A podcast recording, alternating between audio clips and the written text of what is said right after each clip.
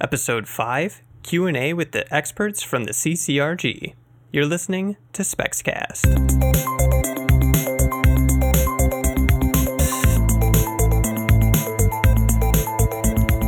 Hello and welcome to SpexCast, a podcast for discussing the science and technology of space exploration. I'm Phil and James is co-hosting with me today. Hi James. Hello. In this episode we'll be speaking with two real experts on gravity waves. Brennan Ireland Hi. And Monica Rizzo. Hello. Brennan and Monica are researchers at the Center for Computational Relativity and Gravitation here at the Rochester Institute of Technology. The CCRG uses supercomputers to simulate astronomical phenomena and space-time itself, and the lab also develops open source code in order to visualize the simulation data. Most recently, the lab has been in the news for their contributions to the discovery of gravitational waves. Brennan and Monica, thank you so much for joining us today. Thanks. It's good to be here. Thanks Yeah. For having us. Okay, so to start things off, um, why don't you introduce yourselves and what you do at the CCRG? Brennan, why don't you go first? All right. Sounds good. Uh, my name is Brennan Ireland. I am a third year PhD candidate with the Center for Computational Relativity and Gravitation here at RIT. Uh, my research focus is mainly around analytic models of binary black hole pairs. Sounds so cool. Yeah, so, so what that means is that uh, I take different approximation techniques for black holes in a binary system and try and stitch them together mathematically. Uh, if you try and solve the binary black hole problem with the framework of general relativity, I bumped the mic. Don't worry. Whoops. No worries. If you try and solve the binary black hole problem within the framework of general relativity, uh, you end up with this horrible set of equations that is almost impossible to solve. Uh, and for a binary black hole, it really is truly impossible. So you have to go to numerical techniques. Um, I am trying to avoid that by cheating. Oh, you're So cheating. I'm, I'm cheating. Well, I- Okay. I, don't actually solve the equations. Okay. I approximate them and then say that's probably So good you enough. say you take an equation that's this is how it is, and you say, well, this is how we want it to be, and then you yeah, yeah. So have uh, have you guys taken Calc two yet? Yeah. I'm actually taking project based one, so I'm not there yet. Okay, well, uh, you'll learn about Taylor series, which is a way to approximate a function. Uh, that is basically all of physics, as it turns out. Yeah. is Yeah. essentially Taylor, engineering too. Taylor approximations. It's like, well, look, this is how it works. This isn't how we're going to do it. We're going to Taylor approximate it. Take the function, expand it. That's essentially what we do. So Taylor series, for those that don't know, is any function can be represented by a summation. You sum up all the it's like x over something plus x squared over something plus x cubed over something.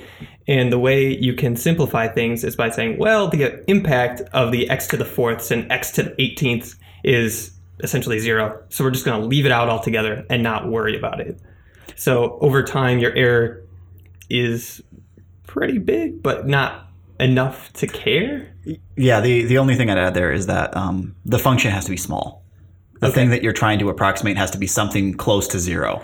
That way you can leave out these x to the big power Right. terms. So if you divide up space time into very small little uh, segments, Well, uh, mean, no, we use space-time. we use other we use other approximations. So the, the trick the trick is actually um, to, yeah the the problem is like you have to find uh, something that's very small. Uh, and when you're talking about relativity, you oftentimes don't have such an object because gravity is very strong. Black holes are very massive. right? Um, but you can kind of get away with a couple couple things. Uh, what we use is something called a slow motion approximation. that sounds awesome. So, so slow, slow motion. Slow motion is not slow motion here on Earth. We're talking about still uh, fractions the speed of light. So something way faster than you could ever hope to achieve. Right. But ten percent the speed of light is still ten percent. Fast. So yeah, so if you're taking ten percent cubed, you know now you're at a much smaller, you know, one thousandth. right. Of, Okay. Uh, so your your approximations can be okay. Cool. Okay. Uh, Monica, why don't you tell us your role at the CCRG? Um, okay, so I'm an undergraduate researcher at the CCRG. I'm only a second year. Um, but what I do is I work with binary neutron stars, which are the other thing so cool too. you get when big stars go supernova. Um, and specifically, what I do is I work on parameter estimation models for um, for binary neutron stars. So, like, uh, you know how we saw a gravitational wave Yeah. signal, and somehow we determined that it was this mass. Right. Uh, that's what I do, but for neutron stars. Okay. And um, So neutron stars, they're very, very small stars, right? Yeah. So so the thing about neutron stars is unlike black holes, they're composed of matter. So Right. we don't really know as much about them. Like we don't really know what they're made of. We call them neutron stars, but past like the very surface, they're not actually neutrons. They're some something we, we can't we can't really tell because they're really dense nuclear matter. Right, and they're not very bright either, so we can't observe them from great distances. Is that right? Or are they bright? They can be very bright, actually. Um, Oftentimes, if they're rotating very rapidly. oh, it's a quasar, right? that, that's called a pulsar. Pulsar. Qua- I was close. Yeah, pulsar. Qua- quasar is a, an active black hole.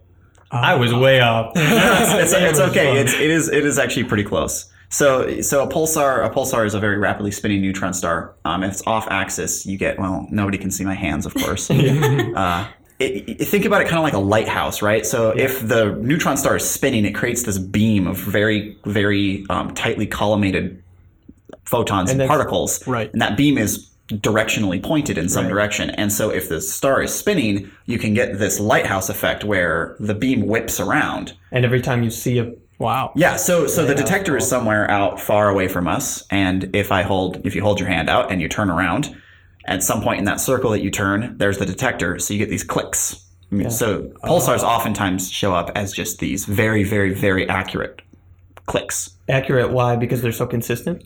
They're extremely consistent. They have a lot a lot of mass. And how uh, many times does this um, beam of light come around? Is it going very, very fast, or is it every so often? They can be. Uh, some of them are. Oh man. Okay, I got to make sure I get this right. Yeah, milliseconds. Wow. Like Wow. on that on that level, millisecond Yeah. pulsars are pretty common. It depends. You can. I think millisecond pulsars are about as common as they Yeah. get, though. okay. So, Brennan, you use uh, numerical approximations for your research. Monica, how do you how do you estimate these parameters, especially without direct observations? I mean, that's Yeah. is that the point of the research is to figure that out? Um, so it's all theoretical right now. Yeah. Like we don't have any neutron star gravitational wave signals, but um, uh, the the models I work with right now are purely analytical. So basically, what he does Taylor series Okay. approximations. Um, and um, actually, I'm starting a new project that involves um, like particle hydrodynamics. So you you simulate the neutron star as a ball of particles, and it's a little more intricate, a little more accurate, but um, Yeah. Sounds very complicated. it's pretty cool. yeah. So, Um, if you could describe gravitational waves as a expert, what would you say? If you had to describe gravitational waves. they're waves in gravity. Well, okay, so it's a. Uh, th- this is, of course, a, a cheating a cheating explanation. This is it's a vacuum perturbation to um, Minkowski spacetime, which means absolutely nothing. Ah, yes. Of course, yeah, I- yeah, I know that. Great, great, yeah, that, that's a that's a great explanation, and now that means absolutely That's nothing. very specific. Yeah, so it's it's a it's a very specific term. It's the way that you generally represent a gravitational wave is by saying we have essentially flat spacetime, but there's some small perturber that comes through, and that small perturbation is the gravitational wave. Is two black holes merging? yeah, it's it's the signal from the two black holes that have merged far away from us. okay. So, uh, if you want the la- the layman's term, which is much easier to understand in my opinion, is you can imagine space and time, space time as well. Okay, I'm going to use the trampoline analogy because it's easy and people Yeah, use it all the time. good. Yeah, so you know you can imagine it's like a sheet, like a rubber sheet, right? And if you put an object, a massive object, on that rubber sheet, the sheet bends. Okay. Now, if you if you instead have two massive objects, okay, and you roll them Not directly in, at each other. not directly at each other, but like one both in a clockwise direction or something, right? You would get a small orbit. Now this orbit would decay due to friction, but if you imagine that we were in perfect magical physics land, we don't have friction, so these would just continue to orbit. Um, but it would also create ripples in the sheet, right? You can think about this in another way, which is if you just take your hand, which is mass, right? You have some mass in your hand and you stick it underwater. You shake your hand around under the water, just wiggle it about. You're going to create re- waves on the surface. That's kind of how gravitational waves are produced. Okay. Gravitational waves are produced by an accelerating mass. Okay. So if we were to get up and dance about, we would produce gravitational waves. But they'd be so so so small that it doesn't even. They would be Matter. incredibly weak. Yeah. With how how small are we talking? Like smaller than the size of an atom or even smaller than that? So the gravitational waves that were detected by LIGO from the merging pair of black holes, uh, the physical size of the wave was one one thousandth the size of a proton.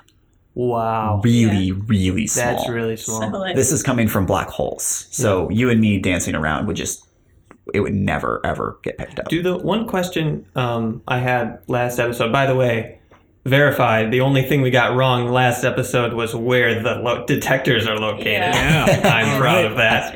Take that as a win. I, I, It's I, okay. I, yeah, I, I, I did hear, I did listen to your episode. And yes, the for for the record, yes, the LIGO detectors um, are located in Livingston, Louisiana, and Hanford, Washington. Thank you. I knew it was in, with an H. I knew it. It's okay. It's it's the world's worst locations to visit on vacation. Um, it's the best location for Okay. a physics site when you don't, you don't want you don't want a lot of people around. right.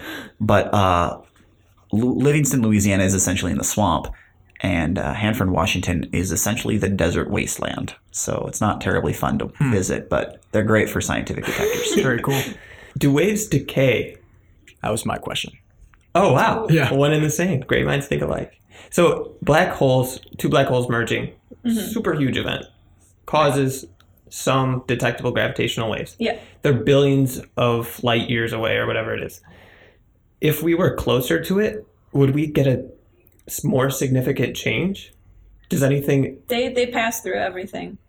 so there is there's nothing to make that wave decrease in amplitude? Brennan, you're like excited to Yeah. answer it. yes, yes, they do. They do decay You as they more. travel. Okay. They do decay as they travel. They have some Okay. uh, some. So gra- the force due to gravity in a Newtonian sense is often called an inverse square law. Yeah. Uh, you talk about Yeah. one over r squared. Um, when you talk about electromagnetic radiation, so light propagating to us, that also falls off. That falls off as one on r.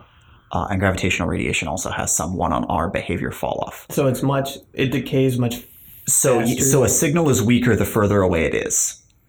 So we actually have some detectable sphere that LIGO can see out to, kind of thing. It's I'm putting "see out to" in quotations since you can't see my fingers on the podcast.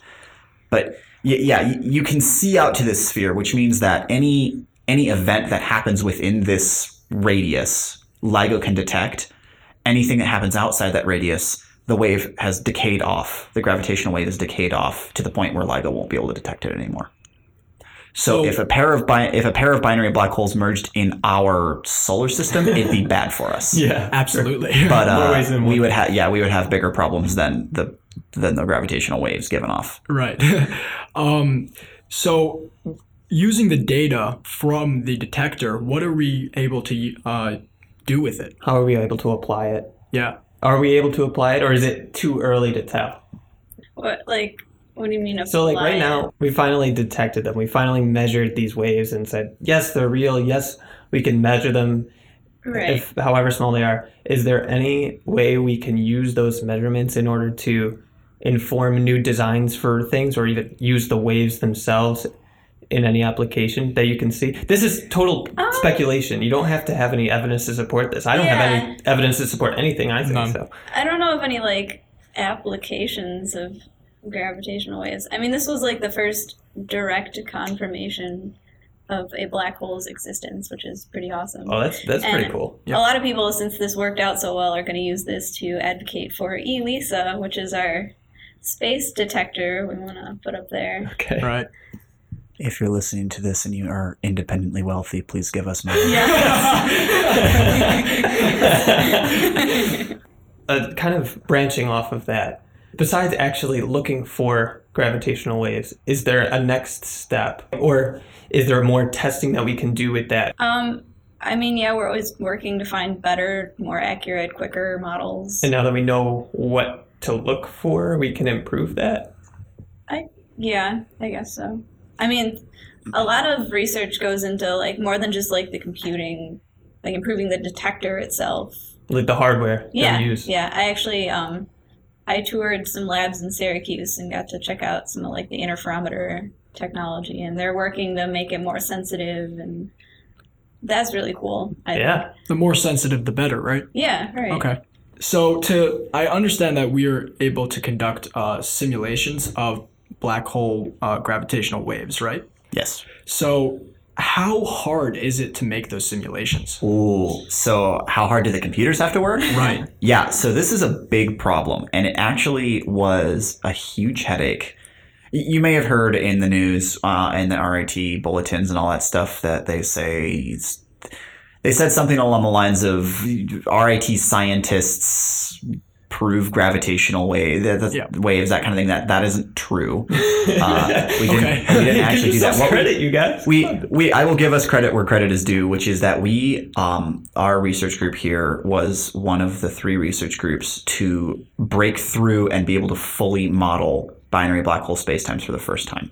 Very cool. So in yeah, so this this idea of of doing these mergers on a computer was oof, even thought of back in like I think the 70s. People were thinking about these ideas and how you could possibly do it and maybe with some kind of like time integration so you step the black holes along in time and you just evolve um, a three-dimensional met space as opposed to a fully four-dimensional space-time so you split it into one time that you can step along and three I see. spatial dimensions that you can solve. Uh, and that that is essentially how we do it. Yeah, I was confused. my, my brain is exploding over here. I'm going to pick it up off the floor. But so Yeah, when so- are you stepping along in your simulations? So so what you do is you have uh, you take the the full GR equations and that describes a four dimensional space time. Yeah. Okay, and then we say, okay, well, we can't actually do much with this. um, it's great, it's awesome, but if you want to actually like do something on a computer, a computer can't do that. They're they're well, there are ten partial differential equations that are nonlinear and coupled to one another. I'm I'm gagging They're- over they're here. bad. They're- Way over my it. head right now. They're they're they're bad. You Okay. have to solve ten equations simultaneously that each that each include second partial derivatives. Yeah. And Sounds it- fun. yeah, it, it, it as soon as you have Will a binary, it's impossible to Will this be on the final? it will not. It, it definitely won't be. So this problem was huge, and people were thinking about this even back in the '70s, and then in the '90s, uh, it was the I think it was the National Science Foundation issued this so-called grand challenge. They said this problem is really hard, and so we're going to challenge all the scientists to solve it. Go do it, and Wow. nobody could do it for ten years. Nobody could do it. It took until 2005 before people were successfully able to merge two black holes on a supercomputer.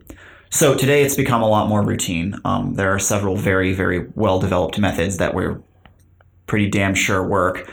Um, and just to give like a time, like a time step. So uh, one of the recent simulations that was done in the CCRG uh, was not done by me. It was done by Carlos Lousto and his postdoc Jim Healy. Uh, they simulated a binary black hole with spin. So you have these these black holes have angular momentum, uh, and they simulated I think the last forty orbits or something. So the black holes orbited each other I think about Right. forty times, uh, and on the cluster on the supercomputer running twenty four seven, it took six months. Wow. That's less than six seconds of real time. Like Holy. like So they're the- spinning more than 40 rotations over six seconds. The yeah, so so the bo- the orbit the black holes are orbiting each other very very fast at this point. And do they get they go faster as they get closer? yes, Yeah. Okay. yeah, that's uh, just conservation of angular momentum. and momentum. you said these simulations take how long to compute? Yeah, so something that took nature less than six seconds. To, well, the the signal that we saw was much less than a second. Okay, Wow. and these numerical simulations can take upwards of months. What if you forgot a semicolon in your code? Hopefully, if you forgot a semi, yeah, for if If you're a bad computer coder and you forgot a semicolon, hopefully it will crap out when it tries to compile. Yeah. So you won't be running it. But Right. yes, yes, having the code die on you is a very real concern.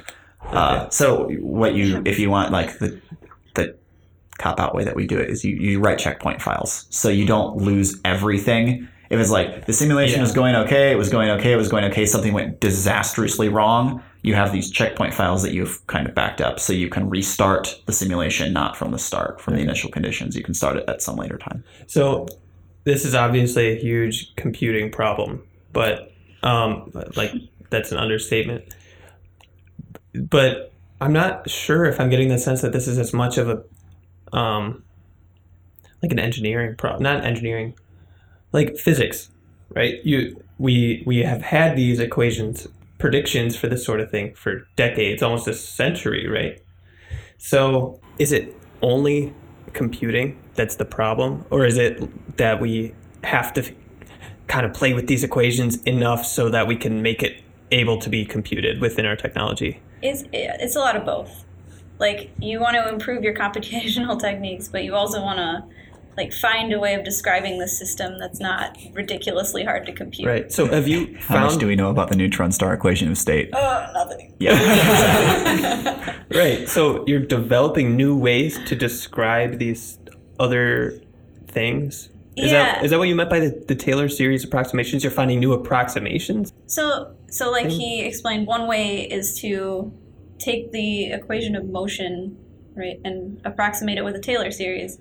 And um, for example, another way that I have been working with is um, you'd use what's called an effective one body model, where you uh, treat it as one body orbiting the other, and it's a it's a different like description of the motions of the system. I So guess. in a neutron star, it's like what is the true thing that like you're saying it's a one body problem, but isn't a neutron star one thing? I'm a little confused. So binary neutron stars. Oh, okay. so, so you you, have- have, two neutron like like binary. So they're both holes. orbiting each other around a central, like a center of gravity, but you're modeling it by one orbiting the other. Yeah, you can do that. That is one way you can solve this problem. There Okay. are, I mean, there's a couple ways you can go about these problems. Yeah, I'm just curious to know what those Yeah. are. I mean, there's no like right right. way, I guess, and um, it depends on what you're trying to like extract from. Which whichever one is most useful, whichever approximation gives you what you want, right? Right. Um, I just want to jump back to the supercomputer simulation one more time. It's really fascinating. It's Sure. blowing my mind as we make this podcast. But in the simulation, are you able to see what's going to happen um, once they merge? Are you able to get that far? Oh, are you are you saying after merger what happens? Right. Yes, we can do that. So what happens after merger is something called ring down. Um, so yeah, so what happens is these black holes are orbiting each other and they're losing energy and they're losing angular momentum and they're losing it to gravitational waves. So you have to conserve still like physicists are really really dead set on this whole idea of energy conservation and momentum conservation. Like we will never give that up. Sure. I have yet to find a, a point in which we'll give it up. And there's a reason for that, which is, you know, you need to conserve it. If it goes somewhere, it has to be going somewhere, right? So it's losing to gravitational radiation. Gravitational waves are being emitted. It's spiraling in. And then once it merges, okay? Once it merges, you have effectively, well, okay, so I'm going to talk about the binary black hole case. I can let Monica tell you about what happens if you tidally disrupt a neutron star. But um, you have one black hole. You just have a bigger black hole, but you have a black hole that isn't exactly round. So you have a black hole that is still uh, accelerating. Okay, so it still gives off gravitational waves. So you get a an oblong shape. If you want to think about it in th- three dimensions, you have an Right. oblong shape that just kind of like bounces back and forth and then slowly oscillates down to some central solution. Wow. Yeah. So in the Like a little bubble that Yeah. kind of vibrates itself. yeah, just like vi- rings. It, it's called it's called ring down because It rings. Oh, yeah, it- okay. it is it's effectively thinking- like striking a bar. You know that that ring. There's an oscillation in the bar that rings itself out. So is it uh, essentially trying to get to some equilibrium? Yeah, yeah. It settles back down to an equilibrium point. Okay. And actually, in which is really cool, in the LIGO data, when when this happened, when we saw this event, you see the ring down too. You see the merger, which is this big spike in the data. It's just really, really obvious. You can see these big spikes in the data, which is the actual merger, the violent merger of gravitational waves. And then you see it just kind of taper off. Boom. And that taper is the black hole ring down. So when you're looking at data from these simulations, it's like what kind of graph is it? I've, I've seen visualizations that are like color maps and, and things where you it looks like a ripple in a pond, and um, that's kind of like what's you know, being Best way shared. to imagine. Yeah, it's actually your wallpaper, James. Right. Um, but you said there's a big spike. So Yeah. are you looking at uh, the amplitude of like the warping of space? What are you What are you looking at? What's the metric? So what we're looking at is actually called the strain, and that's in the detector. It's like the fractional change in Oh, okay, length so of these big interferometer You're arms. simulating what will be measured with the detector. that's yeah. That I mean, I wow, it sounds so obvious now that I put it into words. so you're measuring this. Yeah, Keep it's called that, uh, the strain, and Okay. um, we measure strain versus time, and when you plot that, it looks like like a sine wave that's slowly increasing Mm-hmm. in amplitude, and then at merger it spikes really high, and then it sort of dies down. Interesting. You can actually like people have made like sound clips you can listen. Oh, to. really? You can listen to the black hole ringing? Waves. It's pretty What? awesome. Yeah, so uh, so we, we need to is- hear that right now. Uh, well, I can make the sound for you. Yeah. Actually, it's pretty easy to make. Uh, so the, thi- this this analogy is we don't actually so we don't actually hear space, of course. Yeah. Sure. For sound waves to travel, you need molecules. There's no s- molecules in space. What But you're hearing, is a medium in this sense. yeah, what what you're hearing here is what it would what the gravitational wave frequency would sound like.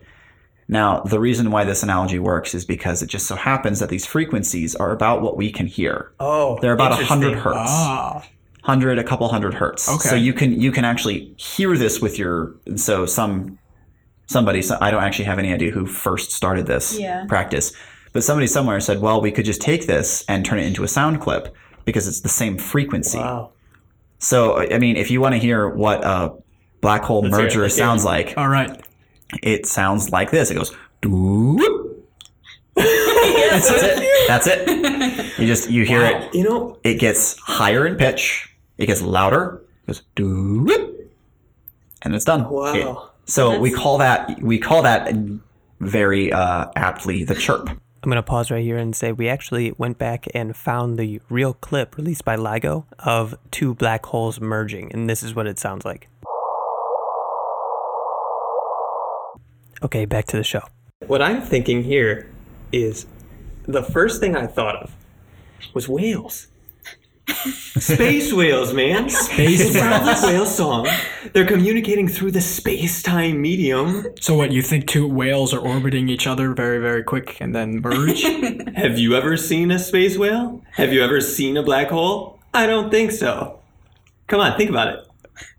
But it's a living Well, I- organism. The pioneers used to ride these babies for miles. That's a that's a SpongeBob reference. Wow. okay. So I I cannot prove you wrong. So Yeah. Exactly. Exactly. I have no evidence to the contrary.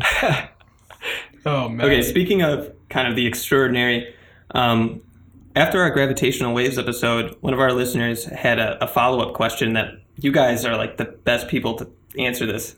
But I am more than willing to answer any question. I cannot guarantee the accuracy of my answer, and I may make something up. That's that's my life story, bro. you just fake it till you make it, right? yeah, it's my mantra.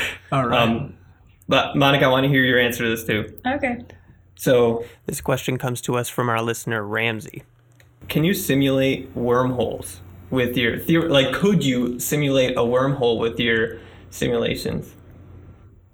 Okay, yeah, sure. I Cool. I don't really know what goes into simulating a wormhole, but So a wormhole would be a jump.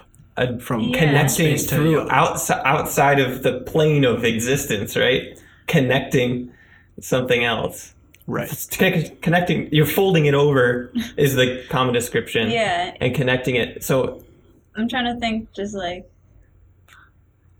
So wormhole solutions are acceptable. wormhole solutions are Yeah. acceptable. We did it, James. okay. Did it. uh, yes, you, you can you can do it. And if you've seen the movie Interstellar, uh, Love it. you'll know that yeah, there's there's actually so the guy who uh, was the science advisor on Interstellar, his name is Kip Thorne. Yep. He's uh, yeah, he's a little he's to quite ask the, Monica. he, he's quite the scientist. Uh, he was actually the one who kind of first proposed wormholes as a possible solution. They do work, I will say. Um, however, Now, this is a big but. They are unstable to anything. So if you try and put anything through a wormhole, they will collapse. Why is that? Uh, Theoretically, so Space whales. I don't think so. That's how they So swim. the um, so black holes are essentially singularities, right. right? Mathematically, they're considered singularities. So there's it's just a point in space that has infinite density and a finite mass and no volume, and that is the singularity. Okay, um, but what you don't hear as often is that you can have different kinds of singularities, and wormhole solutions are ring singularities. So when you talk about going through a wormhole and going through the throat of the wormhole, you're actually traversing the ring singularity through there. That ring singularity cannot, if anything pulls on that ring singularity even a little bit, even one particle, it is exponentially, um, it will exponentially oscillate. So it, Okay. it resonates with everything and will just instantly collapse. So, yes, you can. Are they viable? Probably not. However, there are a bunch of really cool and really out there papers theorizing about like, okay, if we had wormholes that you could force open and keep open, what could you do with them? And it gets real wild. That, that actually leads in nicely to my follow up question to that. Would a greater understanding of gravitational waves and space time in general bring us closer to warping space time in a controlled way, whether it means wormholes or not, or just making waves ourselves? Um, and what kind of spaceship would be required to do something like that? Like, Spaceship? okay, so hear me out. Making gravitational waves is hard, right? It, it takes a lot of energy and whatever. If we were to use gravitational waves, like, say we had a huge gravitational wave, just, okay, we had it. What kind of energy and what kind of requirements would it take to make such a thing? These are fun questions. me. So are you are you Just asking? Are you, so are you asking about um, how could we use gravitational waves for space travel, or how could we make a gravitational wave? How do you make one? Okay, Well, well, yeah. if you want to make a gravitational wave, you need a lot of mass and you need to accelerate it really fast. So you essentially need black holes, Yep. which is kind of rough, Or neutron stars, or right? neutron stars. okay. Now, if you're asking how could you harness gravitational waves, yes, both. well, uh, so so there's a the thing that is always driven home is something that says gravity is coupled very weakly to matter. That's very good for us and very bad for us. So the good thing is that that means gravitational waves pass through everything. They don't they don't interact with matter. The bad news is that it means that it's really hard to get anything out of the gravitational wave. But If we had a big enough one. in in the future, if there was a way to do this, if you had some kind of matter that could couple to gravity, if you had some, well, I hate to invoke quantum quantum mechanics, but you know, if if somehow you had some graviton interaction from some quantum theory of gravity, maybe you know you could you you could potentially use this as something like a light sail, where Okay. just- sail on the Or surfing. surfing, sure. space whales, riding the space whales, and then the space whales. Space up- whales doesn't make sense. And then if you want surfing sort of makes sense. It's a gravitational wave. Silver Surfer, dude, it's real. Okay. So yeah, there. I mean, Thank because you. there there is a background. There is a background of gravitational waves that is out there that is just f- left over from all the other interactions. And so, if there was a way you could harness that, then yeah, you could use that to power some kind of ship in some way. Maybe like a light sail, maybe not like a light sail. Is there, are there energy harvesting um, potential? Is there energy har- harvesting potential with a? Uh, I mean, it's an oscillatory with oscillatory an thing. electrodynamic tether. So, well, again, it's it, it is not currently feasible. There's there's no there's no way for us to extract energy from a gravitational wave currently because, well, I'm going to say it again. Gravity couples very weakly to matter, and everything that we have is matter. What about what about in magic physics land? I mean, in magic physics land, sure.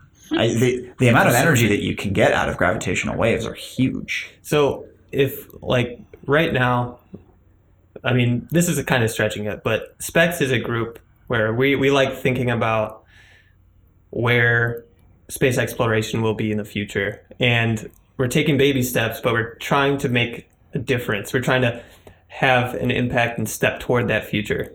Right now, we're only working with CubeSats and um, high altitude balloons and um, Yep. control moment gyros, another one of our projects. And these are small things that could be could develop into huge different things. Yeah, the reason I asked about the electrodynamic tether is because we're developing a project to use an electrodynamic tether to essentially harvest energy Oh, cool. um, to power the CubeSat alone with that energy. As propulsion, yeah. Right. And that as well. And that's why I was hoping maybe we could get some gravitational wave energy or But- prove gravitons, something like that. I don't know. Yeah, but a more a more grounded question is if I wanted to make this my life purpose, what could I do to work with gravitational waves? Like what is the is there anything within our reach that is unknown that we can start developing? And that's kind of what you guys are doing, and that's one of the reasons why I I'm so intrigued by the CCRG is because you're kind of trying to answer these questions. Like Monica, that's your that's the purpose of your research is to sort of identify and, and figure this stuff out. So what it's kind of a really uh, is esoteric the right word? Esoteric question. I have no idea what that means, so. that sounds I like a dinosaur probably- to me. Oh. Um, but it, it's really out there question. But I think a lot of other people listening to this, and, and including me, want to know how we can how we how can we help? What can we think about? What can we pursue in order to further this science and this research? So what I'd say to that is um, we are entering just a very, very, very beginning of this, right? This is the very first time we've ever seen something like that. It, it's like, and this is something that we humans can't even comprehend because we've always seen light. It's like the very first time you've even seen light. You couldn't imagine if you just looked up at the sky and saw the sun. You couldn't just immediately from that extrapolate and say, "Oh, that's an electromagnetic wave. We could use E&M to power everything in our life." Like we are we are at the very very beginning of this and well two things i like to say first of all there's well i heard it a while back and i'm pretty sure it's from benjamin franklin but i'm i don't like to misquote people but pretty sure benjamin franklin once uh, lamented about his uh, contributions to electricity and magnetism he said this will never have an impact on modern society humanity will never benefit from this research. He essentially was kicking off the start of the Industrial Revolution with his work in electricity. So we don't really know what we are, what you can get from pure research. Pure research is always valuable because even if you don't get anything directly from it, it will always drive technology in such a way where we say, "Hey, we need better computers," or you know, "Hey, I need a way to detect a change that's smaller than the width of a proton. How do you do that? That kind of thing. It, it drives this technology, and you also get this fundamental understanding out of it that may or may not be extremely useful. Now, secondly, I'd also like to say because it's the very first gravitational wave, we also don't know what's out there. What we saw was exactly what we expected to see. Oh, that's like the first time in the history of ever, right? Yeah, we Very cool. we we pretty much knew like we're gonna probably be able to detect binary black holes. We're going to be able to detect binary neutron stars. Like we're going to see these things. And they're probably going to look like this, and we Yeah. have modeled it, and this is Yeah. what we need to look for, and then there yeah, it we is. yeah it, it was it was exactly what we expected. Not not exactly. It, they were more massive than we thought they were going to be. Oh, really? Yeah. Yeah, they were much bigger than we thought they were going to be. The But- gravitational wave or the black holes? black themselves? holes themselves. Oh, okay. but That's even cooler. Yeah. But I mean, we expected to see black hole binaries. We expected to see them. We didn't know how often we were going to see them, but we expected to see them. So you don't know what else is out there because we don't know what to. Well, again, the listening analogy. You don't know what you're going to listen to. Uh, and I heard a really cool talk um, at a relativity conference actually uh, two years ago now, uh, where one of the scientists got up and he said, "So I'm gonna I'm gonna make an analogy to a jungle. You know, if you're deaf, you've never heard sound before, and you got dropped into a jungle, and then they just took the earplugs out, and you could hear for the first time. What would be the first thing that you hear? And the first thing you could hear oh. are the really loud things, right? You'd hear the chirps of the, like the screeches of the birds, all those all those calls, right? And you can make that analogy. Okay, that, those are the black hole binaries. Those are all those chirps that you hear in the night sky. Now, the next thing you hear is kind of like the background of the jungle, all the insects buzzing, all the frogs croaking that just kind of make up this ambiance. and you kind of also would expect to hear that, right? And so we're going to hopefully be able to hear that soon as well. We're looking into that's called the stochastic background. Stochastic. Stochastic. Stochastic. It, Okay. It's essentially all of it's random. It's just Oh. a random background that is all the gravitational wave sources that you that are they're too weak to detect on their own, but they all kind of add up to some low level buzz. Okay. At first, I thought you said sarcastic background. Oh, yeah. it's like, yeah. I'm here. okay. Yeah. Wait. jeez. so uh, yeah, and so th- then uh, his his final point is that in the clip he put a, a little clip of Tarzan going in, and you know, like you hear the Tarzan like little yell as he comes in on a vine, and and he, everybody laughs, and he says, "Yeah, okay, so that represents you know what we don't expect, you know, and that's really what you want to shoot for in science because." Because finding unexpected. finding something you don't expect is way cooler than finding something that you do expect. Yeah. And we've done an awful lot to find what we have expected, and we're now just in the beginning of this. And so, in the next several years, you might hear something about something we don't expect. Dun dun dun. And I Um, can't even begin to comment on what that we could talk about this for days. Yeah. I mean, I could just keep coming up with questions. I had a couple fun ones for the end. Go for it, man. Okay. Out of everything that ever happens in the universe, what's your favorite uh, astrophysical phenomenon? Your favorite one, whether it be, you know, it doesn't matter what it is. Black holes, yeah, they're cool, but space whales are cooler. what about supernovas or It's a tough question. what is? What's your name? Your top five. Your top three. I'm gonna have to think about this. I don't have like a, an immediate answer. Well, I would say type 2 supernova. What are type two? What's it? Okay, well, I should actually let them explain that because they'll definitely get the details more precise. Uh, I think I Brennan, know. would you be able to do that? Oh no, no, no! Go! I want to hear your explanation. Okay. Um, well, as I understand it, uh, the difference between types is the way that supernovas uh, occur. Uh, one is with uh, electron degeneracy, and one is where um, just enough enough mass uh, gets compacted to not have enough force pushing against it to keep it in equilibrium, so it just explodes. I- am I am I get kind of close there? That's about right. That's- yeah, that, that's called a type. Uh, I think that's a type one A Type one supernova, A, Right. yeah. and that's that's when you get um, mass accreting onto a white dwarf.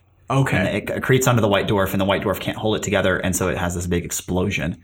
And they're very, very, very uh, bright, but they're Mhm. also really, really regular, and so we use those actually as standard candles. Oh yeah, so you that's can- right. So you, you can, can- see what happened, like really far away.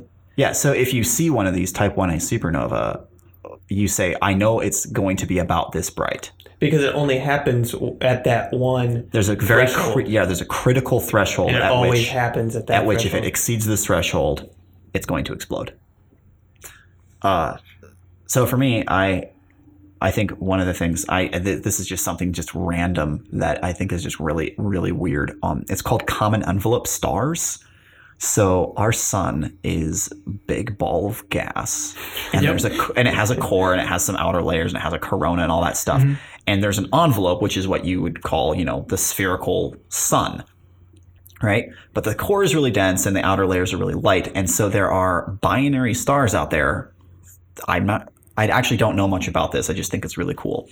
There are binary stars out there that are orbiting each other so closely that their, their, their envelopes overlap. oh, that's so. So you cool. have a binary star. So you have two cores of a sun orbiting inside the sun.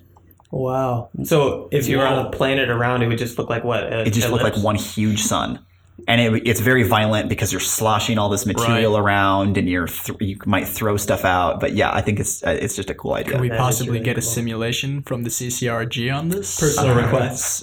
so if you want a simulation like that, the person to talk to is Dr. Jason Nordhaus. He does stuff similar to this. He does lots of supernova stuff, Okay. but he is always the person who you go to if you see something like, "Hey, they, they're doing something on on stars. What do you think?" Yeah. So, Okay. what about you? I don't know. You were talking about type 1A supernovas earlier. I, I have a very specific background in those because of high school science Olympiad. Cool. yeah. So I, I know a lot about Type 1A supernovas. What can, those are pretty cool. Yeah, would you like to elaborate a little bit? I pretty much covered it. You got a white dwarf, and it's accreting matter from a larger body. And once it reaches a certain um, mass limit, which is called the Chandrasekhar? Right. Chandrasekhar, Chandras- something like that. It's a very Uh, I've always heard name. it Chandrasekhar. You, you but- stepped up to the microphone like Chandrasekhar. that might be the wrong pronunciation. Chandra, yeah. yeah, it's But uh, after that point, it it sort of undergoes like a mini explosion, and then it, it keeps undergoing this process. So okay. So when it when a type one A occurs and it explodes, does the white dwarf stay there and it just like blows everything else, or is that white dwarf blown apart into a cloud of stuff? What happens to the white dwarf after it explodes? it.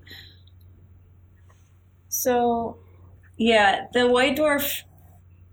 I know it undergoes like smaller bursts. Yeah, But yeah. after after the the supernova, I believe it's it just goes off explodes. into the wispy Yeah. nebulas that eventually gave birth to our eventually there's solar no white dwarf left. system. right. Eventually, It's kind of I don't know how long that takes exactly, but I don't know. I, I thought that that's the cooler type of supernova. Now, if you see a picture of a supernova, you see all these colors and all these very, very vibrant colors. And I want to know, is it actually like that? I can actually say one thing. I'm not sure if you guys want to correct me or take over.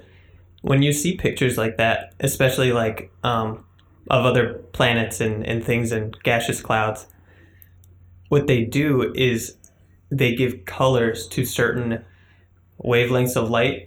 Um, in in I'm not sure if it's particular to nebulas, but I know for other things. For example, we can't see X-rays, we can't see radio waves, and so things like that that are outside of our visual spectrum, we'll give them artificial colors and say, okay, X-rays are this shade of blue to this shade of blue, and then you overlap that with um, ultraviolet, infrared, and it makes this really really pretty image. And Okay. they do that with with um, like you can find pictures of uh, Mars and things, and it looks bluish and yellowish and well no it actually looks reddish brown but that's boring and we want to s- compare things and see what's around so you say okay things with this composition are blue and they stand out is that is that correct Yeah. Yeah. Okay. It's the false false color compositions essentially. Makes them prettier. Yeah, there's some cool pictures of the sun too that you can look up. That's essentially where they overlap the sun because the sun emits all sorts of radiation. So you get X-rays, you get. Uh, I don't think the sun does not emit a gamma rays, but you get X-rays, you get UV, you get optical, you get mid IR, far IR, and you can just take all that and you can just map it to essentially a color. And okay. and that's not to say the visible spectrum isn't beautiful because it is Oh, okay. Um, all right.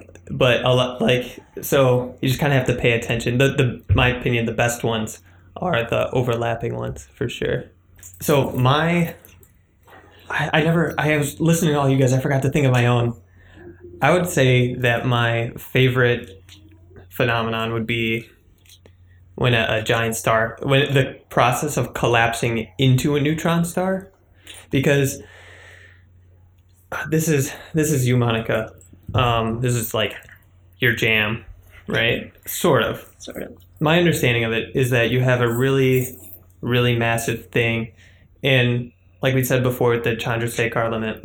With the limit, um, you have the pressure pushing outward on a star, gravity pulling it back in, and then as there's more and more mass, it pushes down harder and harder toward the center, and then after a while, it crumples like if you put a vacuum on a, on a can of soda, sort of thing. And then it does that multiple times, right? And the neutron star is as compressed and compact as you can get it. Yeah, you can't you can't get more compact than a ball of neutrons. Yeah, it's like a liquid, but neut- but the nuclei of atoms, right? Yeah, yeah. That's sort of what goes on. Um It's like soup. but it's like liquid star. and It it just it's just so mysterious. You mysterious. know, I heard and that a neutron star could actually fit in an ocean. It's just so small. y- they're they can be pretty small. It's one of the problems is like constraining the mass and radius of neutron stars. We don't really have like a hard limit or a very like clear idea of what that relationship is. That was what he was talking about earlier, the equation of state of neutron stars. We don't know that for sure. What what are the types of sizes that you that you guess? Um, so it's a range from I think one point three to like three solar masses. In the size of smaller than the Earth. The radius we, we don't really know like what the radius range is. I think it's I want to say it's 15 Yeah, it's smaller than Earth. But The number that I keep in my head, which may be very wrong now, but the the one that I was told a while back that I've just always held on to is 10 kilometer radius. That's yeah, what I was, going to say 10 to 15, but I This so the they're tiny. a mass Well, Yeah, tiny taking the sun. Yep. And down and sinking in the ocean, but there's It- all that mass is still there. A, a neutron star could fit on Manhattan Island. That's how that's how small it is. That would, that's one of my that right behind space whales. That's my favorite astrophysical. I'm I'm gonna drive this joke home. Space whales, like Okay. how Um, do they move? And of course, so we uh, we're we're touting neutron stars a lot, and so it's we don't know anything about them as it turns out, uh, and we're really bad at guessing. So if you want to research neutron stars, that is a really really active area, and uh, if you think they're cool, you can definitely make a career out of it. Yeah. that's awesome.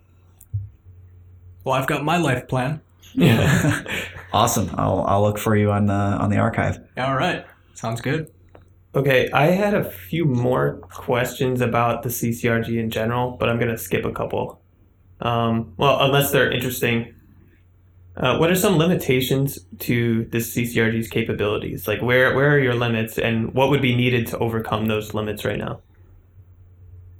Okay, skip. yeah, uh, administrative question, and uh, the answer can pretty much be summed up in one word, which is money. Yeah. Uh, Okay.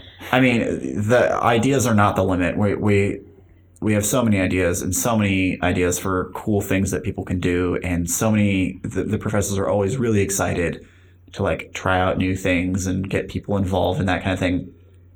And I think the main thing is just that, without getting too political, uh, the the main limitation is just that we don't have the money to hire people. You know, we don't have the money to hire people. We don't have the resources to, you know, you know, you could say, oh, well, if we had a bigger computer, we could do more, and that answer is yes. But uh, honestly, it just it just comes down to that. Okay. Um, and our listener Drew, he's actually a member of SPEX. He has a he has a question for you guys, and that's what's the future of the CCRG, and has your mission changed after proving um, the existence of gravitational waves and uh, the with the current popular interest around the field, um, and like all this exposure, have your goals changed at all? Or you're just like hey yeah now all you guys know we're here and we're gonna keep doing our thing if you want to help out Yeah, that basically, we- we'd love more people.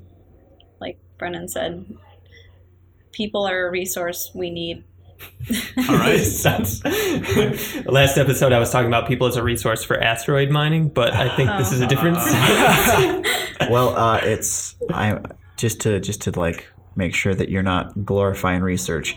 You do a lot of grunt work. Yeah. You still do do a lot of grunt work. A lot of it is still, you know, look at this data and plot it 18 million ways.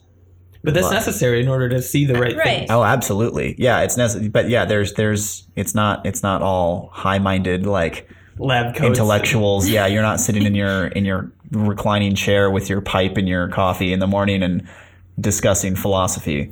Like it's not that. and then it kind of makes your all your research that you've done already all that more um, valuable i guess so Yeah. So I mean, yeah, we're we're we're going to keep on doing what we do, and we're glad that people are noticing us now. Yeah. And uh, all the stuff that we keep, are doing now, we're going to keep doing into the future, and this will hopefully generate a lot of interest, which will make um, the future of relativity really bright. yeah Well, you've definitely got my interest. Absolutely. I was going to say the same thing. Thanks a lot, you guys, for coming on the show and talking about this. Yeah. Thank you for having us. Yeah, Yeah. thanks. So, thanks for listening. We'll be back in a week or two with another discussion on space exploration, science, and technology. If you have your own questions for Brennan or Monica, or requests for other discussion topics, send an email to specscast at gmail.com. If you want to hear more, consider subscribing to us on iTunes or your favorite podcasting app. All past episodes are available to download from our website. This podcast is made possible by RIT SPEX, a space exploration student faculty research organization at the Rochester Institute of Technology. Special thanks to the Interactive Learning Grant Program for giving us the tools to promote student and faculty engagement outside of the classroom. And a special thanks to our friends on the subreddit RSpaceX and Kerbal Space Program podcast Kerbalcast. Our music credit goes to Kevin Hartnell. This has been SpexCast. We'll see you next week.